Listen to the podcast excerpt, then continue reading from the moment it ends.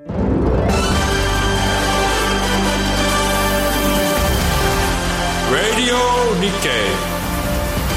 時から正論。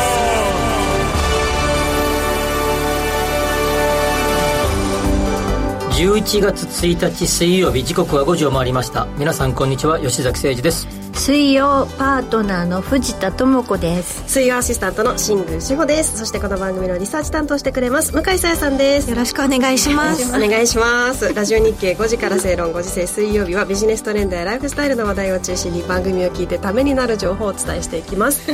今日はゆっくり喋ろうで藤田智子です。ロボットとかそういう感じ。11月1日水曜、11月すごい力入ってた思いました。11月って言って、あ、そうだ、今日はから11月だよっていう、ね、日付を間違えないようにしてるんです。そうですよ、本当ですよ。聞いてた月曜日、今週ですか、はい、ちょっとまだ聞けてない。10月30日のところ、なぜか10月29日っていう。なんで、まあ、それは台本が変わったんじゃないですか。たまにね、台本あるんですよ、引っ掛けが。引っ掛けがあるんですよ。よく注意しないといけないんですけど。そうなんですよ。そうか、信じちゃいけないんだ。信頼を持ってお互いやってますが。そうですよね。そうです、もうね、比較的ね、この水曜日のディレクターの古川ちゃんもね、細かくチェックするタイプのディレクターです。結構ね、担当ディレクターによって若干違うなって僕はいつも思いますね。ディレクターによってこうやり方っていうのがありますからね。なんかどっちが楽しいのかねっていう談義があって、つまりこうほとんどフリーみたいな。藤田さんもご覧なさい言ってたじゃん、もう全然何にも台本なくて、フリーに喋ってよみたいな、一緒にやってらっしゃった番組ね、がっつりこう作り込んでる系と、僕ははいろんなディレクターさんとやらせていただく中で、古川ちゃんは結構しっかりガツッと作りたいタイプ、でもそれにしては意外とラフな方。そっか、こっちがあるからね、他の資料がね、他の資料がいっぱいあるから。そうですね。で、月曜日のディレクターさんはそれほど作り込まないということで、まあ両方やらせていただくとですね、なんていうかな、こうどっちがなんていうかな、やりやすいのかなかなか見えてこないところもあるんですがでも両方の醍醐味を味わえているってことですよね。それが痛かったんだ、よかった、言えてよかった。それが痛かった。どうでもいいこといいですか。そうそう、時々最近なんかいろいろご依頼いただいて YouTube の番組出たりしてるんですけど、YouTube のやつでこういいねがついたりとかするじゃないですか。で、まず、どれぐらい再生回数いったかみんなチェックするでしょ、それでコメント欄のいいねみたいな、こういうやつとこういうやつね、親指上と下ね。ラジオ長年やってるのにこういうやつとああいうやつと言わないでくださいよ。なかなかいいですよね、こういうやつとこういうやつ。いいねとその良くないね、サムズアップとダウンのね。そうそうそう。そこにさ、パーセントみたいな書いてあるじゃん、なんか何パーセントみたいな。でそれ見てたら、その他の多分ね、例えば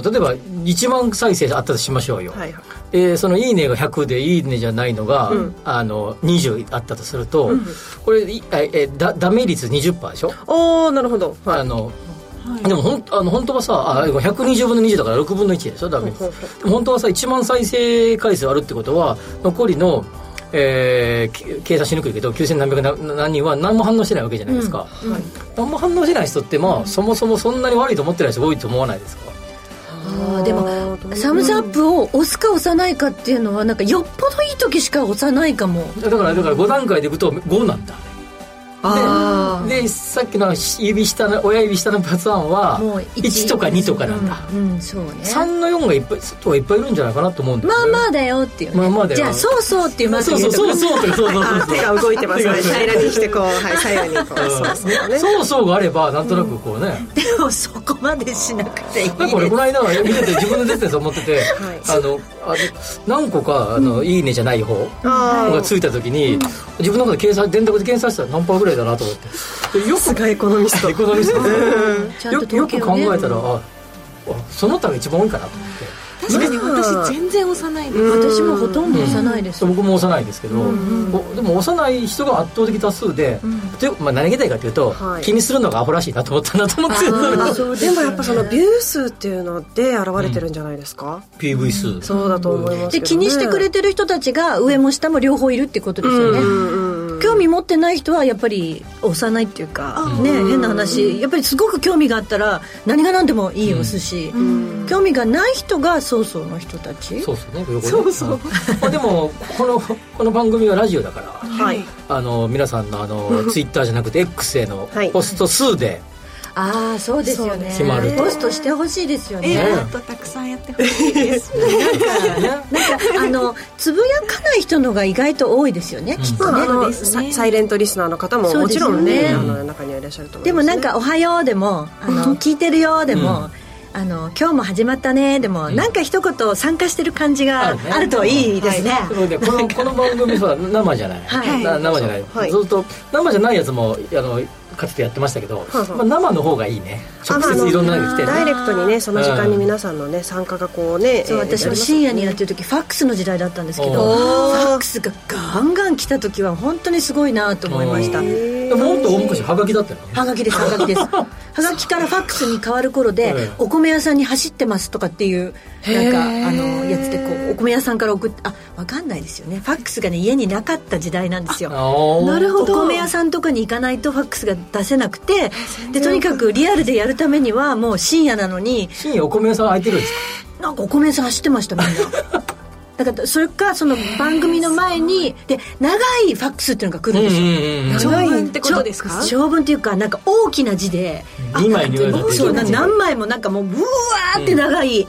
やつが来たりして絵が描いてあったりとか、そういう時代でした。すいません、もう取り留めのない話を6分半してますからねこうラジオあるあるですよねはい、はい、いっぱいネタ用意されてるんです。そうなんですよ。今日は結構大変だ。仕込み型のディレクターって話したのにフ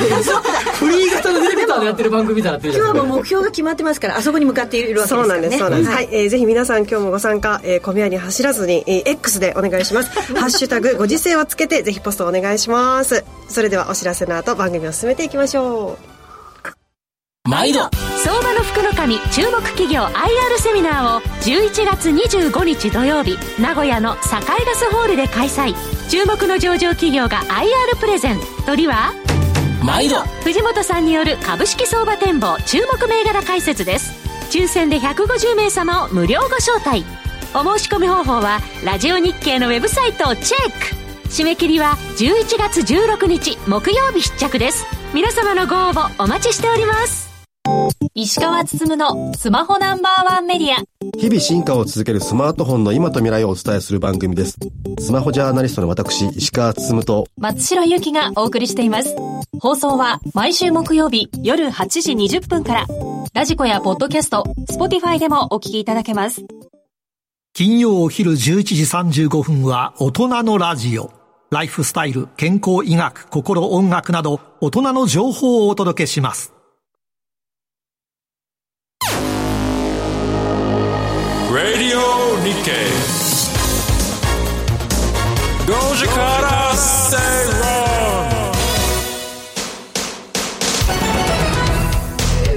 ラジオ日経5時から正論です。東京虎ノ門から生放送で賑やかにお届けしております今日が一番賑やか、ね、CM 中ね本当にね YouTube 配信がなくて逆に良かったってあったらちょっと流せないことがそうですか。ジャケット抜きましたからあそうですねやる気満々ですごいひろみさんかと思いましただから釧路だけ逆に来た時あったよね。あそうですね寒いからねまあ早くやろう、はい、いやだから脱線してるのは全ての要因は吉崎さんなんですよって、はい、ディレクターが言いに来ましたよさっきね、はい、わざわざね扉開けてきましたよでは最初のコーナー参ります。トレンドピックアップです。ビジネスライフスタイルなどで今話題になっているトピック取り上げていきます。では番組が今回取り上げるトピック向井さんご紹介お願いします。はい今日のキーワードは焼肉店が続々と倒産のわけです、はい、みんなある程度の長さがあった今日はやっぱそうだろう、一つの名詞だけで終わるとです言いにくいじゃん。でもこれ名詞と名詞のこうつなぎ合わせだから別にそんな長く、はい、進みますよ皆さんそうゲストの方がそうなんですよ、まだまだ時間あるのかみたいなですよどんどん少なくはい、はい、いきます、はいはい、皆さん焼肉ですよ皆さん、はい、好きですか。大好きです。今年お店にどれくらい行きました。今年もう新年から行ってますよ。もう三が日から行き始めた、うん、3回ぐらい。お、うん、吉崎さんはまあ焼肉っていうよりかはまあ焼き鳥とか鶏肉の方がいいですかね。あ鉄板焼きかな。鉄板焼きかちょっと違ったねなんかフカヒレでしたっけ。あそうだフカヒレを焼く人と私たちいらだわそうです、はい、モツを食べてる場合ではないそんな焼肉に行きたいと思うんですけれども焼肉に行きましょう、はい、焼肉、はい焼肉店は店内の換気がいいので、コロナ禍の時に3密回避の外食として、急速に店舗数を増やすなどしていたんですけれども、皆さん思い浮かぶ焼肉チェーンってどんなものか、どんな店舗がありますか？チェーン、牛角、牛角、アイスが美味しいトラジ、トラジもそうですね、高級チェーンになりますね、高級チェーン、キングとかみんなチェーンにあんま行かないから、双子大阪焼肉双子ね、双子、ありますね、なんだろう、焼肉行こう、などなどあるんですけど、日本ソフト販売調べによると、今年7月時点での店舗数1位は牛角、以下焼肉キング、七輪焼肉あんあん、大学生の頃行ってた、あとは安楽亭、あと牛しげ、牛しげも見たことある、と続いてるんですけど、帝国データバンクの調査によると、今年発生した焼肉店の倒産件数は8月までで16件と、1年前の同じ期間に比べておよそ3倍、さらにここ10年で最多のペースにまで迫っているということです。思い返してみると、コロナ禍では飲食業界全体が厳しさを増して、大手居酒屋チェーンが焼肉屋に業態変更しました。例えば居酒屋ワタミは焼肉のワタミに業態を変えて、現在東名阪に25店舗を展開しているということです。知らなかった。あとはラーメンチェーンの後楽園、安いラーメンのお店の後楽園ホールディングスは、一人焼肉に焼肉ライクを出店して、その数約100店舗に迫る勢いということです。で、倒産とか廃業しているのは、こういった多店舗型のチェーン店ではなく、個人が経営している焼肉店がほとんどだというふうに言われているんですけれども、その理由として次のことが挙げられます。まず、店内のオペレーションが焼肉屋さんって結構簡単なので、異業種の参入や大手の新規出店も重なったため、あとは円安による輸入牛肉の高騰、また国産牛でも餌は輸入に頼っているので、ウクライナ危機による餌代の高騰、あとは電気代ガス代、ご時世でも取り上げたと思うんですけど、それの高騰、あとは人手不足による人件費の高騰、消費者の値上げ疲れによるさらなる値上げに踏み切りにくい状況などなど、いろんな状況が重なって倒産に追い込まれているということです。吉木さん、ここまでどうでしょう、焼肉店。いや、焼肉店、一時期一人焼肉って結構やっぱり話題になって、焼肉って家族とかね、本当に親しくなったカップルとかね、みんなでワイワイとかね、そういうような感じで行くもんじゃないですか。焼肉2人で行ってたら、ちょっと2人は親密だなとか言ってたでしょ、昔。そうなんですか。でも一生懸命食べる姿っていうのは、ちょっとあんまり恥ずかしくて見せられないけど、何でも食べれる、大口開けて食べたりとか、パクパク食べる。肉食はやっぱり男性に見られたくないってイメージじゃないですか。違うらしいよ。違うらしい。話す時間じゃないんですよね。でもそういうことなんで、のところからお一人様向けの焼肉チェーンがいっぱいできてきたと。それは単身世帯単独でいろんなことをした人が増えてきてる、気にしなくてもういいような食生活をしたいとか増えてきたんだけど、多分それももうなんていうかな、上限に来たと思うんだよね。天井感があって、それも出尽くしましたよと。昨今の焼肉店見てたら、このなんかファミリー系のところがそんなに伸びてきてないっていう一方で、なんか肉マニアみたいな方々が、もうあそこ予約取れないところ取れたけど、貸し切っといたけど行くとかみたいな。そうだ、1年待ちとかで、なんかすごい来ますけど、そういうのがどうこれとか、あそことあそこの誘いが来たら、あの店とこの店は乗ろうかなと思うけど、あとはなんかいいから面倒くさいなと思って、距離が遠かったりとかさ。なるほど。そんな感じで、要は全く予約の取れない店と、チェーン店でなかなか苦戦してるところ、その中にライクのように一人向けの、単身向けのやつが食い込んできてるっていうような構造になってきて、多分この後、なんていうかな、もういい塩梅でこうなんていうかな、状況が、視野がもう取ったという状況なので、おそらくこういう状況を経て、新しいなんかこう革新的な業態が出てきた時に変わっていくんでしょうね。あ、なるほど。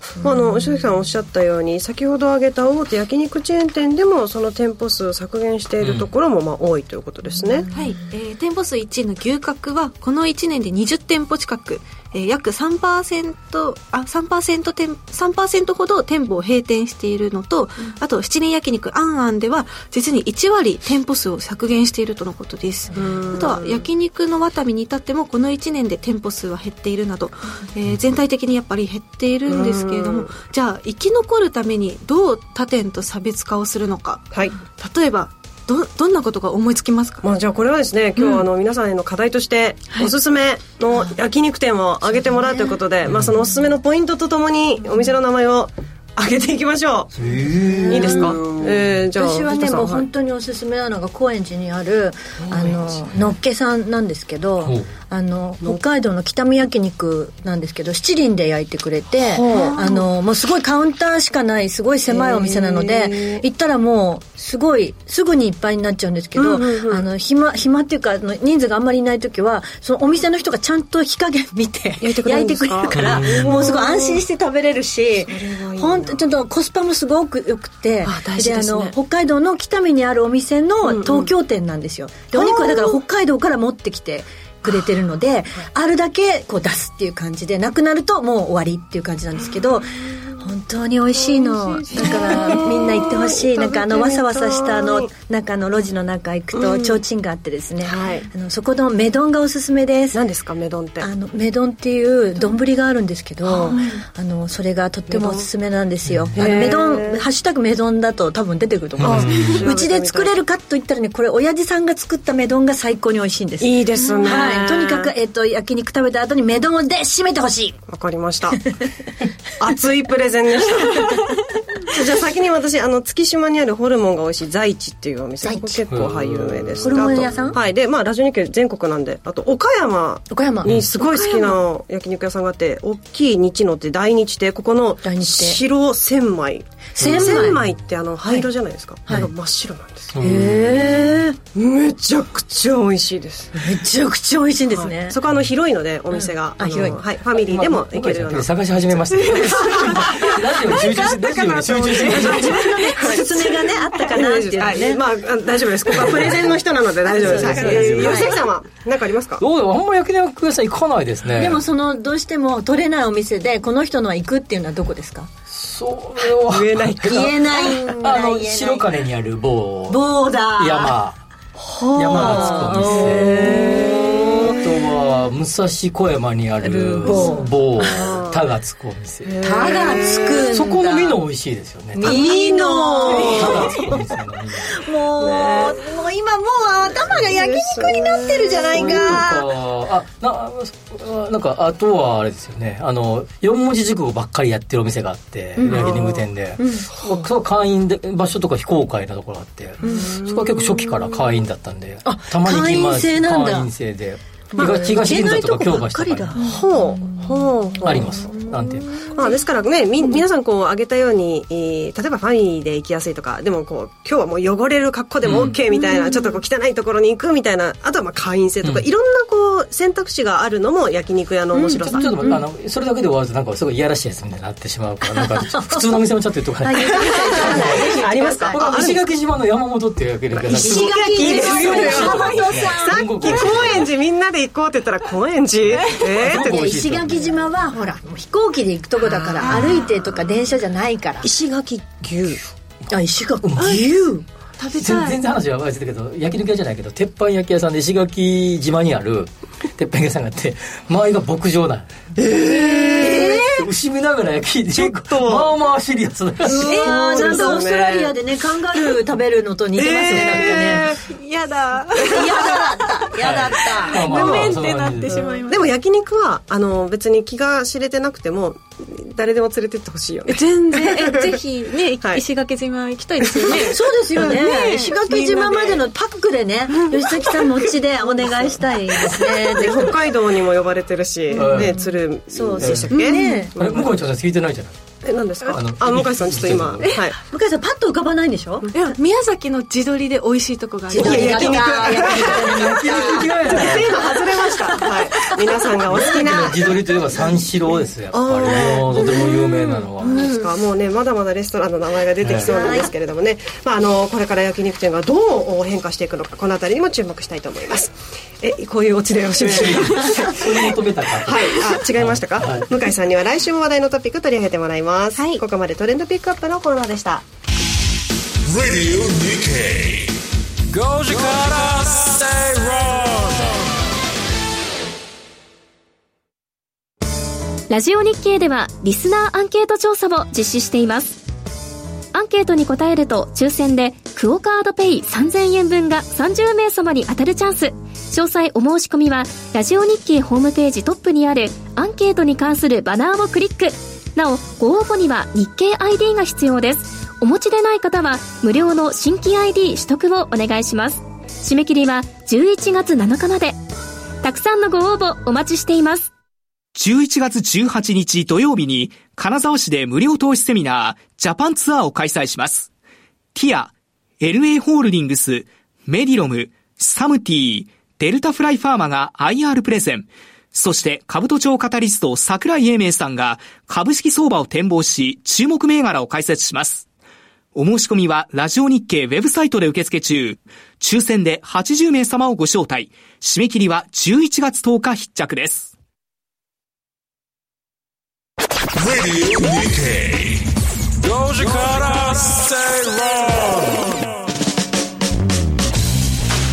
生放送でお届けしていますラジオ日経5時から正論です。さあここからは気になるニュースのコーナーです。身近な経済の話題など今気になるニュース吉崎さんに解説していただきます。今日は吉崎さんが選んでいただきましたニュースをご紹介していきます。3メガバンクが昨日発表した11月適用の住宅ローン金利で固定型を10月と比べて揃って引き上げました。10年固定型の基準金利の単純平均は12年ぶりの水準となりました。日銀は10月31日に長短金利操作イールドカーブコントロールの最終正を決めています。ただ11月のローン金利にこの YCC の最終正は反映されていないため固定型ローンの金利は12月以降にさらに上昇するとの見方が強くなっています。昨日30と31日で、日銀の金融政策決定会合が開催されて、はい、昨日上田さんの変わりましたよ、はい、それ黒田総裁あれね日経新聞今日本経済新聞の私の履歴書黒田総裁って今ね前総裁だね今日から、うん、1日からねからそんな日にこれかとねすごいなんか因縁を感じたねそのねで今日のとか日経新聞のトップはこのネタでしたからね、はい、でその金融政策決定会合を開かれて、まあ、ほとんどの、金融政策、まあ、いわゆるマイナス金利政策も含めた、大規模な金融緩和政策は維持してるんだけど一つだけ、さっき、新宮さんが呼んでくれた、はい、イールドカーブコントロールのところだけはそれまで、1% ぐらいを一つの目安とするっていうところを 1% を超えても容認するっていうところに変えたと、はい、昨年の12月の20日だったかなに、初めて 0.25% にすると言ってその後 0.5、0.75 という形でこうずっとこう上がってきてる容認の幅を上げてきている中で、まあ、事実上、日銀が介入する幅が上がってくることで、長期国債金利が上がってくるという中で、まあ、それに連動するのがこの住宅ローン の中の固定金利の方ね、うんはい、固定型金利一方で、9割ぐらいの方々が借りられる住宅ローンの変動型の金利、うんこれは、政策金利あるいは短期プライムレートに連動するので僕はさっき喋ったように今回は大規模金融緩和政策維持ですので、まあ、そこは何も変わってませんので、うん、そちらの金利はまあ低いまんまというような状況というところで、固定金利ですねこれ、細かく見ればよくわかると思うんですけど表向きの金利店頭金利っていうかあるいは基準金利というような言い方をしますけど今 3% 近い数字ですよねはい、3.5% ぐらいの数字になってきて、はいまあ、そこから、優遇金利というような形で、まあ、下げていくというような感じ、まあ、実質そのほとんどの人たちが、まあ、例えばハウスメーカーさんを通じて買ったりすると、優遇金利を適用されるので、まあ、よく営業の方が本当は、三菱 UFJ 銀行は固定は 3.7% なんですが、うちで買っていただくと 1.25 まで下げれますからとかみたいな営業してるわけですね。例えばね今通常的とね、今、はい、その金利もすごく上がってきてて、今10年ものの固定で SMBC でも 1.29%、 みずほが 1.55、りそなで 1.8 というような感じに設定されたというようなところで、まあ、固定金利は、この長期国債の金利に連動してくるので、まあ、そういう意味で、上がってきてるというところなんだけど、はい、今新郷さんが呼んでくれたところの最後に基本的に11月の金利は10月の中下旬ぐらいに決まるんだよね。ですから12月の分は11月の真ん中辺20日前後ぐらい決まるんだよね、はい、なのでつまり今回の、上限のその差しオペの設定を 1% 超えてもいいよ、容認するよっていうところの反映される前の数字が今回の金利の、はい、まあ、適用されているということですよね。実際に 0.9% 近かったので、長期国債金利、はい、それに、いろんなものを乗せてこれぐらいの金利にしてるんでしょうけれども、おそらく今回この後上がってくると思いますので、1% を超えることは多分おそらく超えてくると思うので、そうなれば、12月分あるいは1月分の、固定金利は、住宅ローン固定金利は今よりもまた 0.2 とか3とか上がるかもしれない。そうなるとですね、はい、これ確かですね、めちゃくちゃ昔ぐらいの金利なんだよね。かなり遡ってのだからつまりすごい高い金利なんだよね。なので、まあ、そう考えればですね、まあ、固定金利をで住宅を買う人がますます減ると思うね。でこ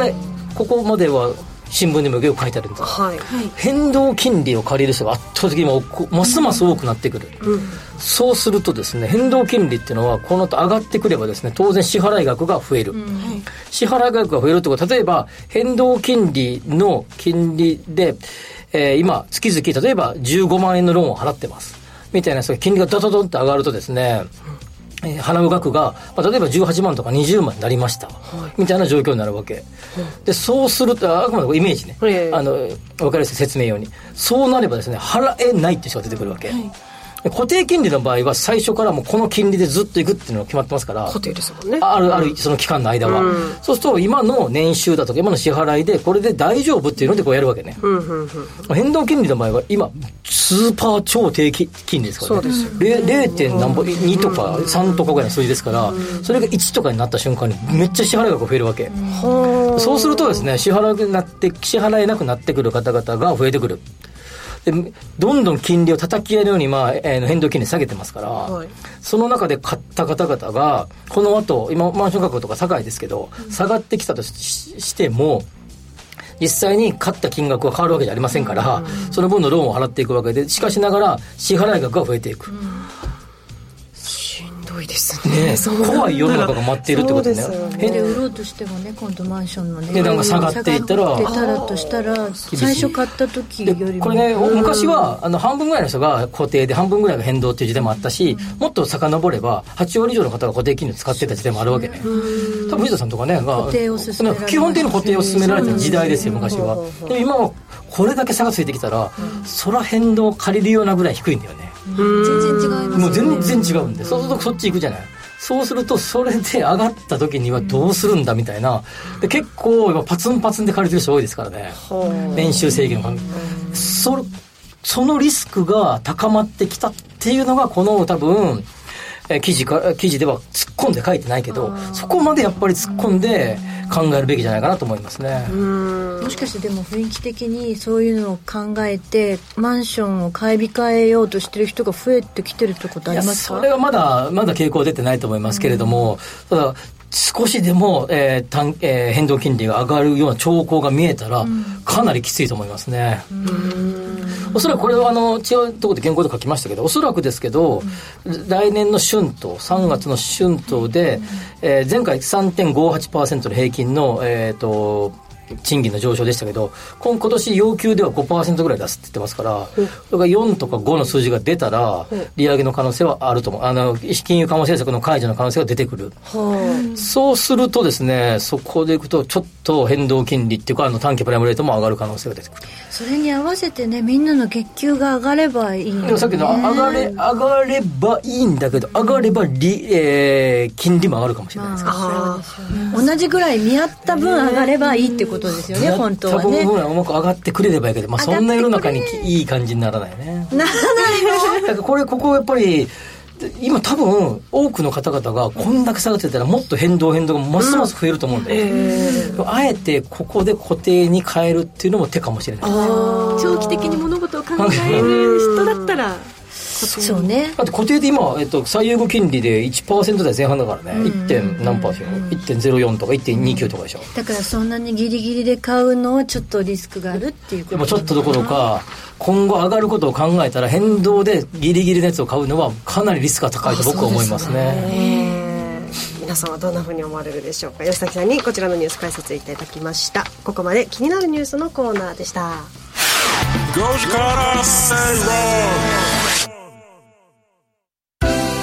ラジオ日経プロネクサス共催個人投資家応援イベント in 福岡を11月11日土曜日 FFB 福岡ファッションビル7階の1号ホールで開催します。抽選で100名様を無料ご招待します。櫻井英明さん、杉村富夫さんによる株式講演会のほか、上場企業の IR プレゼンテーションをお送りします。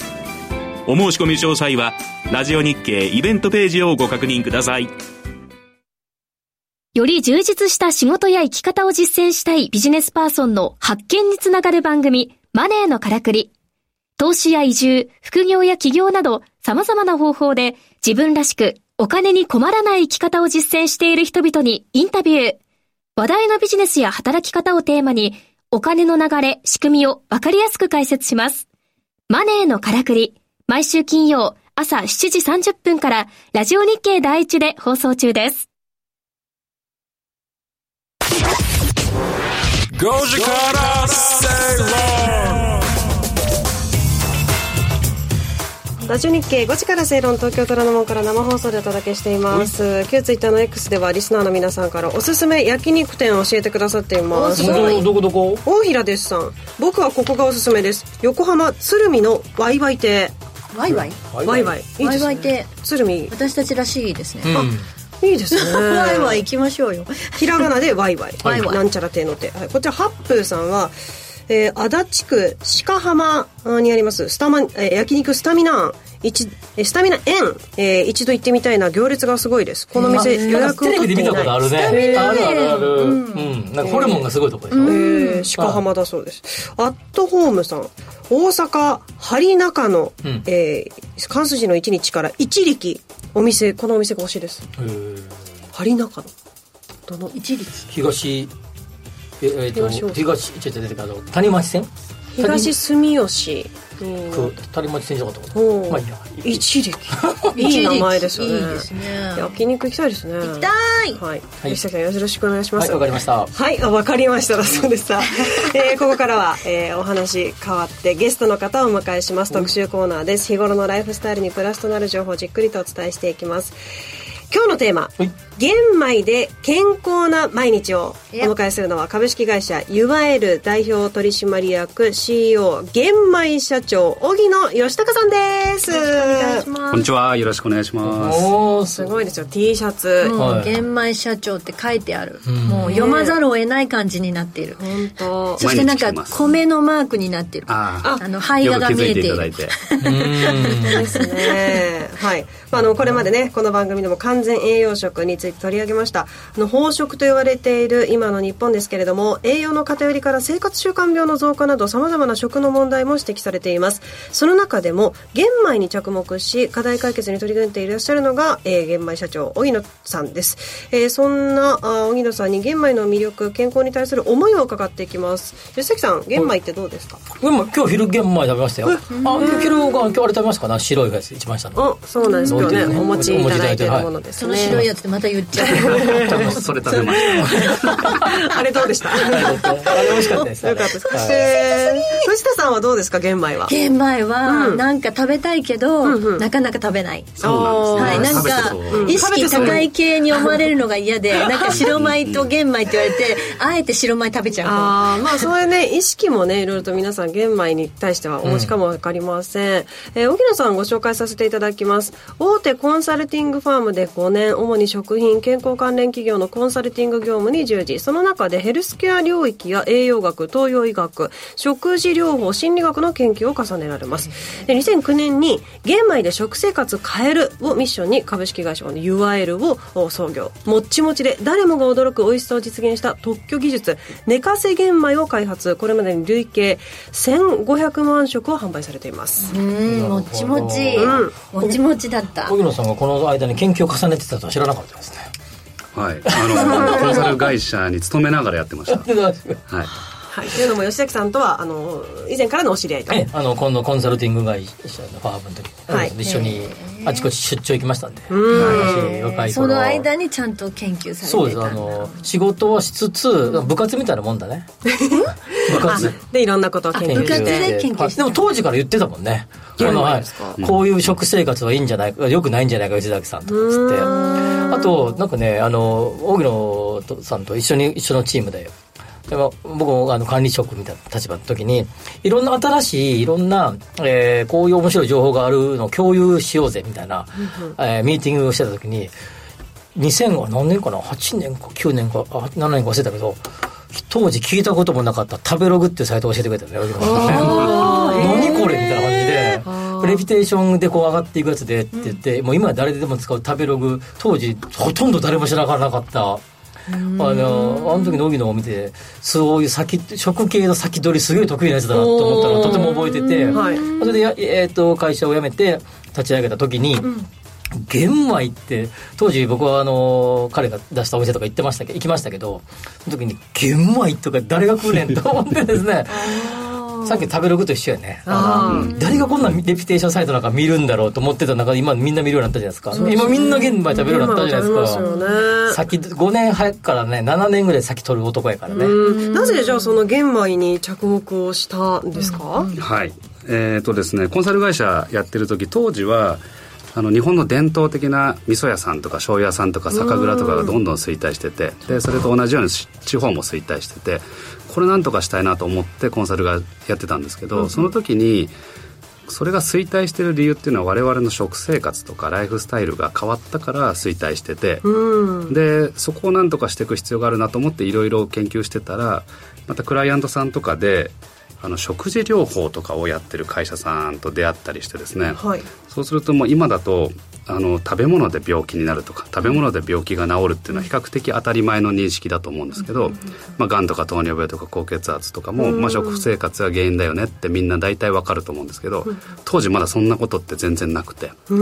もそれにいち早くやってて、で食生活でそういった食事指導とか体質改善とかをやってる会社さんとかと結構出会ってですね、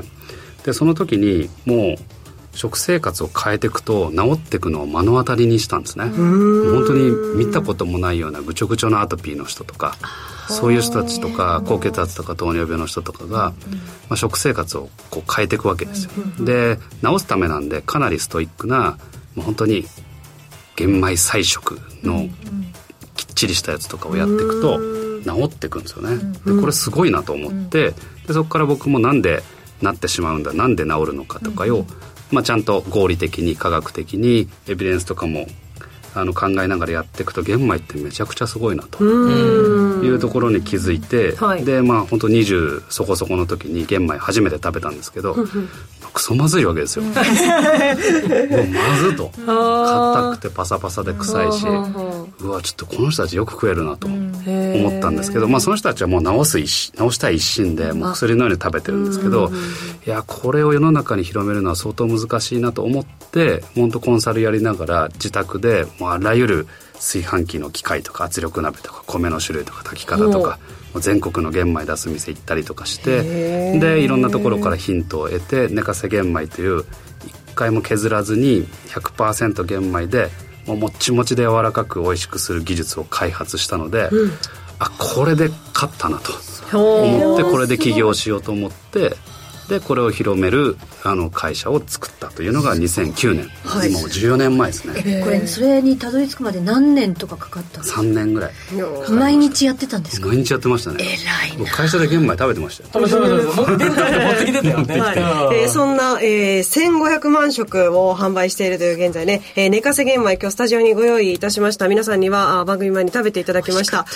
いや、まずこの玄米って、うん、荻野さんもおっしゃったように、なんかこう味どうなのかなっていうところは正直イメージをお持ちの方いらっしゃるかと思います、うん、藤田さんどうでした？いや、もちもちだったんですよね。でもちもちでまた粒がねすごい、うん、際立っているのにもかかわらずそれがパサパサしてなくて、もち米みたいな柔らかさと弾力があって、うん、食べ応えもあるし、うん、お腹にたまる感じはすごいしました。そうですよね、うん、香りもしっかりと楽しめるようなもので、うん、食べやすかったです。向井さんも食べました。どうでしたか？あ、なんか私も私結構米マスターなんですけど、なんでここ笑うとこなんですけどいや、一回スルーしようかなと思って、知らなかったね。結構あえてスルーしたんだけどね。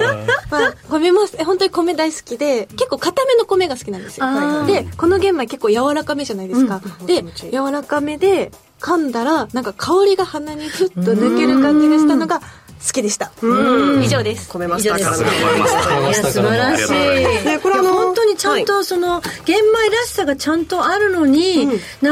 私たちが思ってる玄米ではないよね。そうですね、はい、今日お持ちいただいているものなんですけれども、寝かせ玄米、これパックの、いわゆるレンジとかで温めて食べられるような一食用のものですよね。はい、砂糖のご飯みたいにレンジでチンして食べられるご飯パックですね。これ最近はなんていうかな、高級系のコンビニ的なところとかスーパーとか、はい、よくどこで売られてますけど、僕結構初期ぐらい、すごい最初ぐらいにからは食べてくださいよとかでもらったり買ったりしてましたけど、はい、うん、すごい量多いなと思ったんです。そうなの、これ量多いんだ。結構量多いで、さっき藤田さん言ったように、うん、結構かなりお腹にドンとたまるんで、うん、一回荻野さんに、はい、これ量多すぎ、ちっちゃいの出したらいいんじゃないのとかって言ったら、うん、吉崎さんそれが間違いなんですよ、うん、みたいな感じで、内容量としてはこれ 180g って書いてます。だって160とか150が多いと思うよ、パックのやつって。160で、狙いなんですかこれは？そうですね、さっきの冒頭に食生活が変わって病気が増えたって話したと思うんですけど、はい、実は戦後米食べる量半分になってるんですよ。で肉食べる量5倍になってるんですよ。結構根本的にそこが変わったところに大きな問題があって、だから今みんなが食べているご飯の量っていうのは本来は食べなさすぎなんですよね、うん、倍ぐらい食べてちょうどいい。なのでせめて180ぐらいは食おうよと。でむしろおかずを減らしてご飯をしっかり食べる。でそのおかずを玄米にすると、玄米だけで栄養素がほぼ取れるので、一番それが健康にはいいと。で日本人が、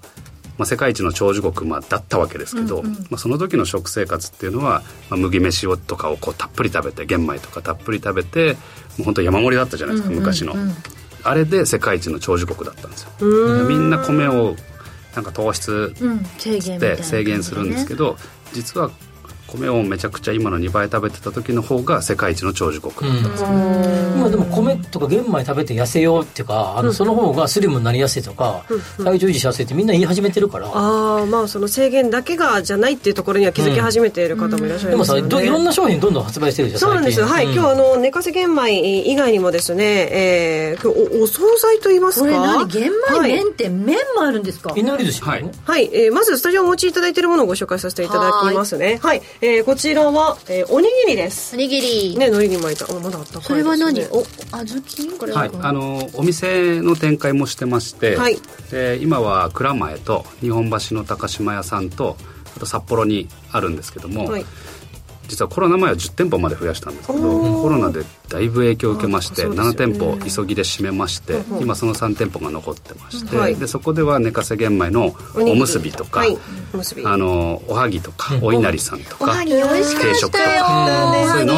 お出ししてます。ねえ、美味しかったよ。本当もちもちしてて食べ応えもあって、だけどすっきりした味わいっていうのは、これはいいですね。罪悪感のない。ないよ。太らないおはぎ。あれパウダーみたいなのやめたの？まだやってんの？パウダー。パウダーみたいな。みたいな。ああ、やってますよ。その主力商品です。あれをいいよね。はい、なんか2日酔いがないって、はい、どういうこと。結局ですね、はい、玄米何がいいかっていうと、玄米を削ったのが玄米を削ったのが白米だと思うんですけど、その削った部分にビタミン、ミネラル、食物繊維がめちゃくちゃ多いわけですね。でそれをサプリにした発酵ファイブというサプリメントがあるんですけど、これどうやって飲むんですか？もう米ぬかと菌が、生きた菌が入ってるんで、すごいね。もう食事の時にもう水と一緒に飲んじゃう。あ、飲んじゃう。どういう味がするんですか？乳酸発酵米ぬかなんで、ちょっと酸っぱい感じが、米ぬか、ぬか床みたいな。いやでもね、全然気にならない。あ、そうですか。別に飲んじゃえば全然気にならない。これなんかにかけてもいいんですか？かけてもいいですけど、美味しくはないと思います。美味しくないらしい。まあそのまま摂取する、はい、でね、藤田さんも気になるというか、麺美味しそうですか？私麺大好きなんだけど、なんかやっぱり麺もやっぱり太るイメージとかあるじゃないですか。でこれは玄米粉とバレーショデンプンだけで作ってるので、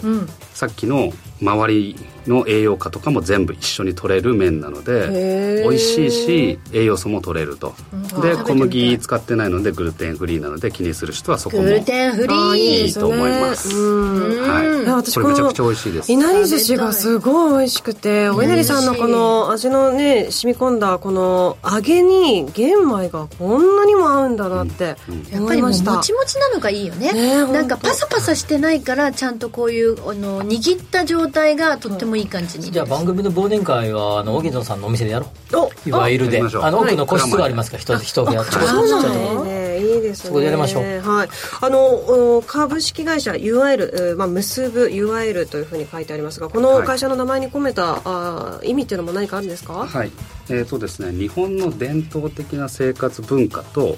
現代を結びつける UIL っていうのが会社の社名で、さっきもちょっと言いましたけど、日本の昔の伝統文化って本当何百年もほぼ自給率 100%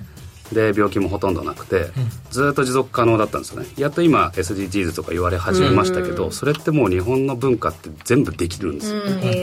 でもそれを昔に戻るんじゃなくて、現代のライフスタイルとか感覚とかに合わせて提案をする会社にしようと、っていうので UIL という。素敵。戻るんじゃないっていうのがいいですね。そうですね。戻るとは違うんですけど、やっぱね、いろんな技術も必要ですし、テクノロジーも入れて、ちゃんとエビデンスがあってのこの話はすごい興味がある。まだまだね、これからもいろいろなこう思いというのを形にされていくのかなというふうに思いますけれども、今後の事業展開、荻野さんが目指す場所、軽くご紹介を一言でお願いします。はい、もうとにかく世の中の人のほとんどが玄米を普通に食べる世の中にしたいというのがあるので、そのために店舗も増やしますし、ネット通販とかも増やしますし、今このご飯パックもいろんな会社さんの OEM とかもやってるので、その辺も増やしながら、で将来いわゆるビレッジというこういうじゃまだわからないけど、ちょっとなんかイラストでな感じ、村をなんかもうそこでそういうライフスタイルが全部体感できるような場所も作って、世界一のライフスタイルを提案できる場所を作ろうと。世界に発信したいですね。これからもね、店舗に行くとお手洗いに貼ってるね。あ、手間ですね。これ給食とかでね、どんどん食べてもらったらいいよね。給食ね、変わるんですよね。全国の学校よろしく、よろしくお願いします。ぜひ皆さん、5時から正論の公式 EX の方に UIL の公式ウェブサイト URL をリンクしています。その他、今日ご紹介しましたお惣菜は蔵前、日本橋高島や札幌の店舗などでお買い求めいただけるということです。ぜひよろしくお願いします。ハップーさん、ちょっと食生活の意識を変えんといかんなと。さっきあんなに焼肉で盛り上がっちゃったの。1日1回玄米食べたら、もう焼肉でも何でも楽しんでもらって大丈夫ですか？それは朗報。わかりました。最初に1回1個食べたら、なんかね、意外とね、いいね、いけるなって感じすると思うね。いや、いけるなどころじゃないです。こっちの方があえて美味しい感じがする。召し上がってみてください。株式会社いわゆる代表玄米社長荻野義孝さん、ありがとうございました。ありがとうございました。ありがとうございました。美味しかったです。美味しかったね。これ絶対本当、小さい頃からこれを食べてたら、白米よりもこれが美味しいって感じるようになるかもしれないよね。ぜひ皆さん召し上がってみてください。ここまでのお相手は吉崎誠二と藤田智子と向井沙耶と新宮志保と玄米社長の荻野でした。来週も夕方5時にラジオ日経でお会いしましょう。さよなら。はい、さよなら。